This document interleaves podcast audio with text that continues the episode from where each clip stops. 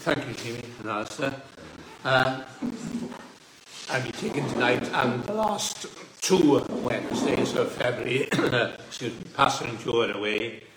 So uh, uh, it's a series of three which I would have given in November, just gone, uh, but I was off for five weeks.